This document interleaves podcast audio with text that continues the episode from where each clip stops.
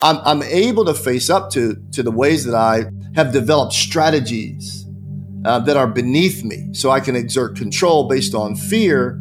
I can look at all that because I know that God loves me. And I know that God wants me ultimately to know life that is not controlled by fear. Think about that for a second. What's the motivation? Oh my God. What would it be like to let to lay down some of that burden? This is For People with Bishop Rob Wright.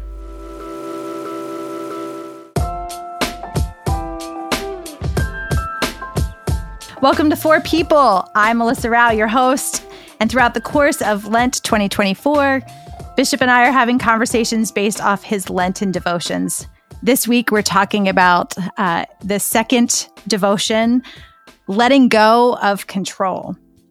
The Episcopal Diocese of Atlanta has prepared a five week curriculum for small groups or individual devotions, and you can download the reflection guides and watch the weekly videos by visiting www.episcopalatlanta.org. Bishop, how yes, you doing? Here we are. We're here talking about control, letting go of control this week based off of Mark chapter 8 31 through 38. And this is kind of where I think Peter is the one who interrupts Jesus when Jesus is kind of telling them that what he's going to be doing. Yeah. Uh, Peter interrupts. That's right? right. That's right. Yeah. So I think Peter was trying to maybe control the narrative. Well, that's funny because that's what I said. well, come on, let's I hear think, it. Now, I think Peter was trying to control the man, Jesus, the moment, right? Uh, and the minutia. I think he was trying to control the whole thing. So it starts off by Jesus, you know, saying to his disciples, "Hey, you know, I understand that on the horizon is rejection for me, suffering, death, but ultimately resurrection. Jesus is just letting it fly, right?" And Peter interrupts him. Uh, he interrupts Jesus and he criticizes Jesus for what he's saying uh, precisely when Jesus is trying to talk about the power of letting go. So you got you got these this tennis match going on, and uh, and and Peter gets called Satan, right? He says, "Get behind me, Satan." He says, "You know, you, you know, you're you're you're keeping your mind on uh, earthly things, and I'm keeping my mind on heavenly things." And so, what's interesting about that is Jesus is saying to, to, to keep one's mind on heavenly things uh, is to be doing the work of letting go of trying to control every outcome. And again, we're always talking about trust in God. Jesus is declaring, hey, I'm going to trust God uh, with everything, all that I am. I'm going to trust God with my reputation. People are going to rise against me. I'm going to trust God. Um, you know, they're going to do violence to me. I'm going to trust God uh, they're coming for me, right? And uh, and Peter says, "Whoa, wait a minute, wait a minute." And and I think Peter interrupts, uh, not necessarily because he takes issue with Jesus on Jesus' own little individual journey, but I think Peter is wondering, "Hey, if this is going to happen to this dude, what's going to happen to us?" Right? So he's trying to control Jesus, and then perhaps control his, control his own outcome. So. Uh, and I think about us, we try to control outcomes. Uh, some of us do. Not yeah. not you, of course, Melissa, but some not of us at do. all. yeah, man. So some of us do, and, and and you know why we do is because we all are battling some pernicious expression of fear. Mm-hmm. Right, and so we have learned uh, that if we uh, try to get ahead of things, try to intervene, uh, try to shave off the edges, try to exert some control, then we we we can sort of defer, blunt um, this notion of fear. And of course, you know, fear is always seeking to motivate us, always trying to, you know, get in control of us. Um, but you know, we've got to. I think one of the things we can do in Lent uh, is is actually investigate our motivations for control. If you want to get into the deep water, you know, what are my motivations for control? What am I trying to control? And who am I trying to control? You know, and why? These are not just idle questions, right? But these are questions not so that we can be, you know, condemn ourselves or go on a guilt trip, but it's so I can let go of it. And and so that leads me to my next question though. Like if we're able to let go of control, I'm curious if you can paint a picture of why we might be motivated to do such a thing. Yeah, of course. So I'm afraid. I'm a I want to I want to control others because I'm afraid they'll hurt me. Perhaps they'll abandon me. Uh, I want to control others because uh, you know I want to use them uh, for for for resources or some other cause. Uh, I want to control others because I want advancement. I mean, it's really based. It's really primitive. It is, and and so I see that. I'm curious if you can paint a picture of why we why might we be motivated to let go of control? Oh, do you see well, what I'm saying? Like what what's what is on the other side if we're able to do this work of putting it down and laying it down, letting go? Right. Well, I mean, again, this is, you know, this is the question. Well, what do you want? I mean, if, if for some of us, you know, as uh, Fannie Lou Hamer said, uh, you know, some of us are sick and tired of being sick and tired some of us have come to the intersection of understanding that trying to control other people is futile. And not only futile, but it is wearisome and uh, it, it is corrosive to real life. And some of us have come to the intersection where we now know, uh, beyond a shadow of a doubt, that ain't life.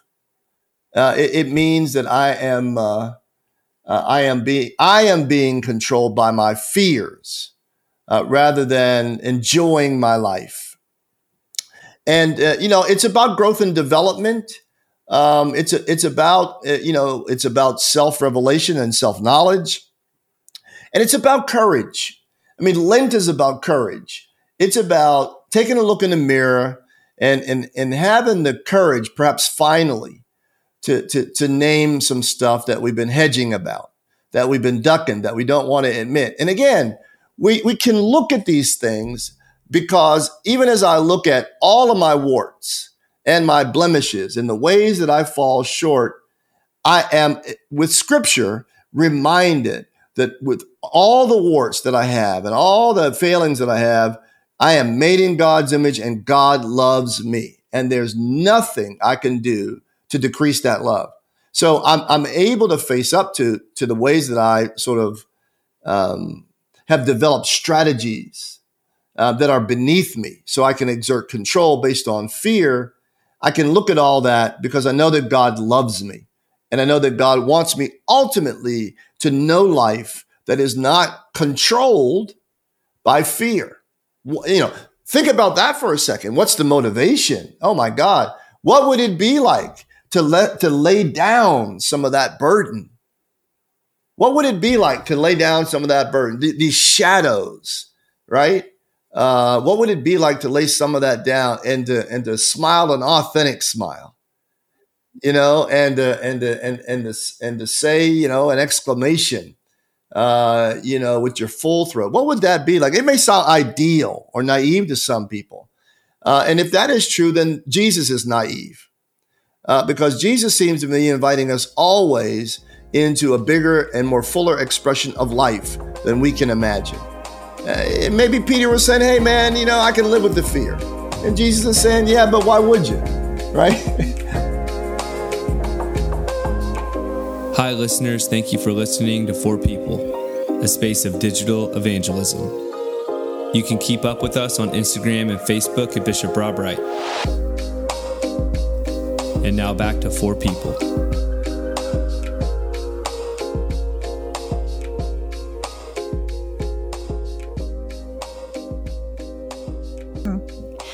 So where does where does power come into play with control?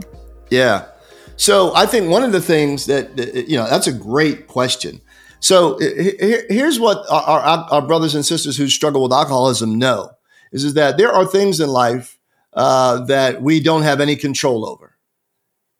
So I admit that I don't have control over certain things, and one of the things that we have to admit that we don't have control over is is, uh, is our pension uh, for fear and our pension to want control. And so one of the things that we get to do is to offer those things up to God, right? We get to say, there's a resource called the Holy Spirit that we can ask uh, to help us as we struggle, right? And so again, I, I always love, uh, you know, the template that our uh, brothers and sisters who struggle with alcoholism use. Because I, I, admit that I am powerless over some things. And, and I admit, you know, again, St. Paul says, you know, I admit the good I want to do, I don't do. You know? And I, you know, and so I admit that. And so again, Lent is that safe space, brave space. Let's call it a brave space. Lent is that brave space uh, where I can, for five weeks, really just go ahead and cough up all the mucus or at least begin the process. Begin the process of saying, you know, there's got to be more life than being a slave to my fears. And so, you know, Jesus, help me to know what that life is. That's a simple prayer. Jesus, help me to know what that's like. And that may involve therapy. It may involve sitting down with some spiritual direction. You know, people who are given have the gift of spiritual direction. It may mean sitting down with a minister or someone who's uh, more wise spiritual than you are. Uh, it may mean lots of different things. It may mean, you know, uh, starting up conversations uh, that ha- uh, that need to be restarted uh, with some people. Uh, I mean, you know, you know, the the sky's the limit here. But I think what we've got to start off with, by, you know, doing is what is the fear that really is my personal bugaboo? What is it? Sometimes it comes out of the family of origin issues. What's my thing? What's my thing? Now, Jesus and Peter were in a conversation about life and death, right? And trusting one's reputation and all that sort of stuff. And, you know, I get that, right? And that's about public perception. Um, it's also about, hey, uh, death at the hands of people who hate me is painful, like physical pain. We can we can deal without we can put all the intellectual stuff aside for a minute. Physical pain. Jesus is saying there's something on the other side of physical pain that is so glorious and so wonderful that I can endure this pain. I will not live in fear of it. Dr. King said that we cease being who we really are once we keep deciding to just sort of cower in fear. And then, and that, you know, once we adopt that, uh, you know, sort of approach to life, then our later death, our actual physical death, is, is merely cessation of breath. But we have died a long time ago when we decided to just live cowering, you know, to fear. And that's why, you know, back in his day, when he was uh, talking to us about nonviolence, he was saying that there's something bigger to be afraid of than physical death or vicious racists or fire hoses or German shepherds, right? Uh, what is to be afraid of is losing one's soul. Hmm. And so, where does trust come into play? Trust who? Mm-hmm. I mean, one of the things we've got to do if we're going to confront fear is learn to trust our own voice. Learn to trust our own voice. And so part of Lent might be is getting down to what is your voice. Sometimes we got mommy's voice and daddy's voice, uncle voice, and market voice. And we've got all these voices, right? And so some of the work of maturing, as you well know, is just trying to weed through the voices, right? What's my voice? Because you are unique to God. God's unique imprint is on you. God is speaking to you. God has spoken through you, is speaking to you even now. What is God saying to you? And a lot of us have got to find the courage. And so that's how we work through this. I got to find the courage to trust my gut. Right? Because, and, and Howard Thurman, here we hear, we hear Howard Thurman again. Howard Thurman says is that you and I have got to learn how to listen for the sound of the genuine in our life. And he warns us. He says, and if you do not ever develop that capacity to learn the sound of the genuine in you and through you, then you will forever live at the end of strings that other people pull. And so the question is, are we afraid of that? I, I must say to you, that scares the hell out of me. To, to think that I'm living at the strings that other people pull rather than trusting the God who loves me. Oh, wow, that's huge. So I just started diving back into family systems a bit. and you know what I what one of the things that was so interesting to me is how, you know, we have like a three three parts of our brain. We've got the reptilian brain yeah. and the limbic system and then the neocortex. And the autonomic stuff, the the reptilian stuff, the stuff that is gut, it's instinctual, it's eh, and then we we add the limbic system which is the the center for emotions right and how often do we lose ourselves into our emotions and instead of thinking through them we like we we act and react more like a reptile may rather than I think a self-differentiated human being with with an an ability to make a choice on how we choose. And so when you think about control, Bishop, I'm curious about how we pull ourselves together, how how we don't let fear rule. Like what are the very real practical things that we can do when fear is got such a hold on us? Well, I mean, I think that uh, the, the real practical things, that, the best thing that I can say, and it's going to sound, it may sound simplistic to some people,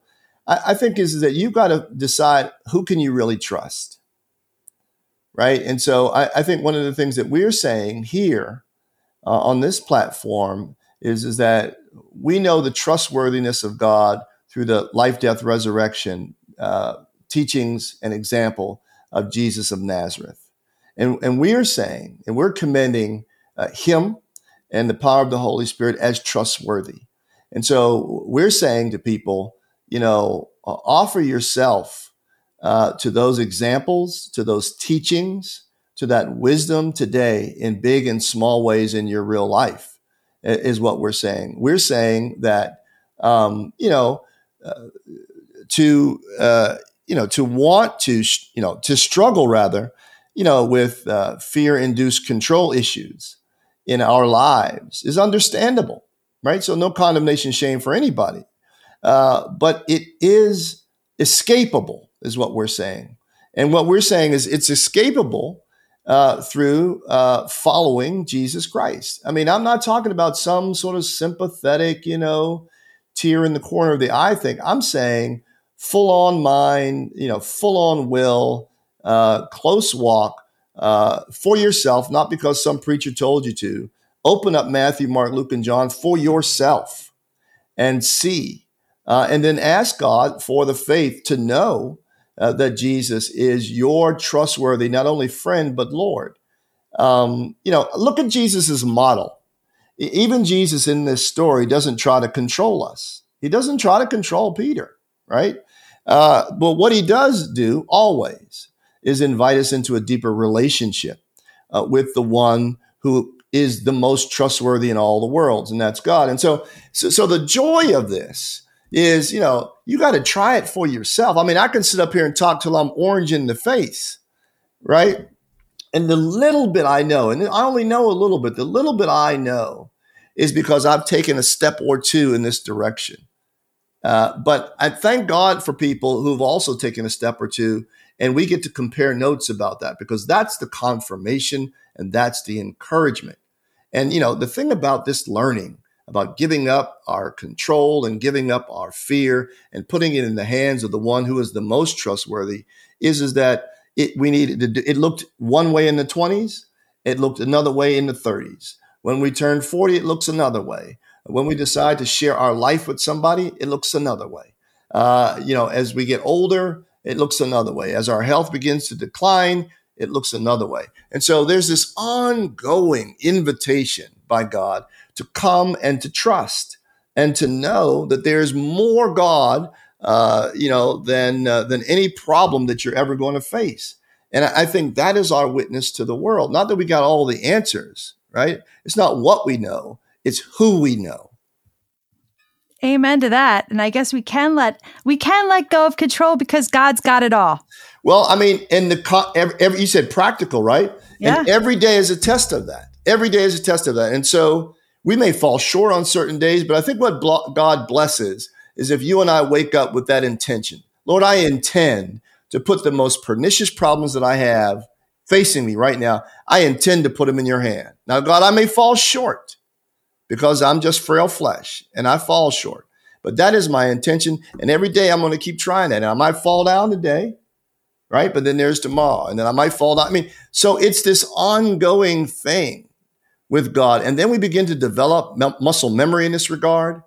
Uh, we begin to develop our own, what, what some people in the church would call our testimony, which is my positive experience of having done this and, uh, and having experienced the benefit to doing this that now I can share with other people. So this is the journey of letting go. And the journey of letting go is really about being free and being buoyed by the Holy Spirit in your real life. Bishop, thank you so much. And listeners, thank you to listening to For People. You can follow us on Instagram and Facebook at Bishop Rob Wright. Please subscribe, leave a review, and we'll be back with you next week.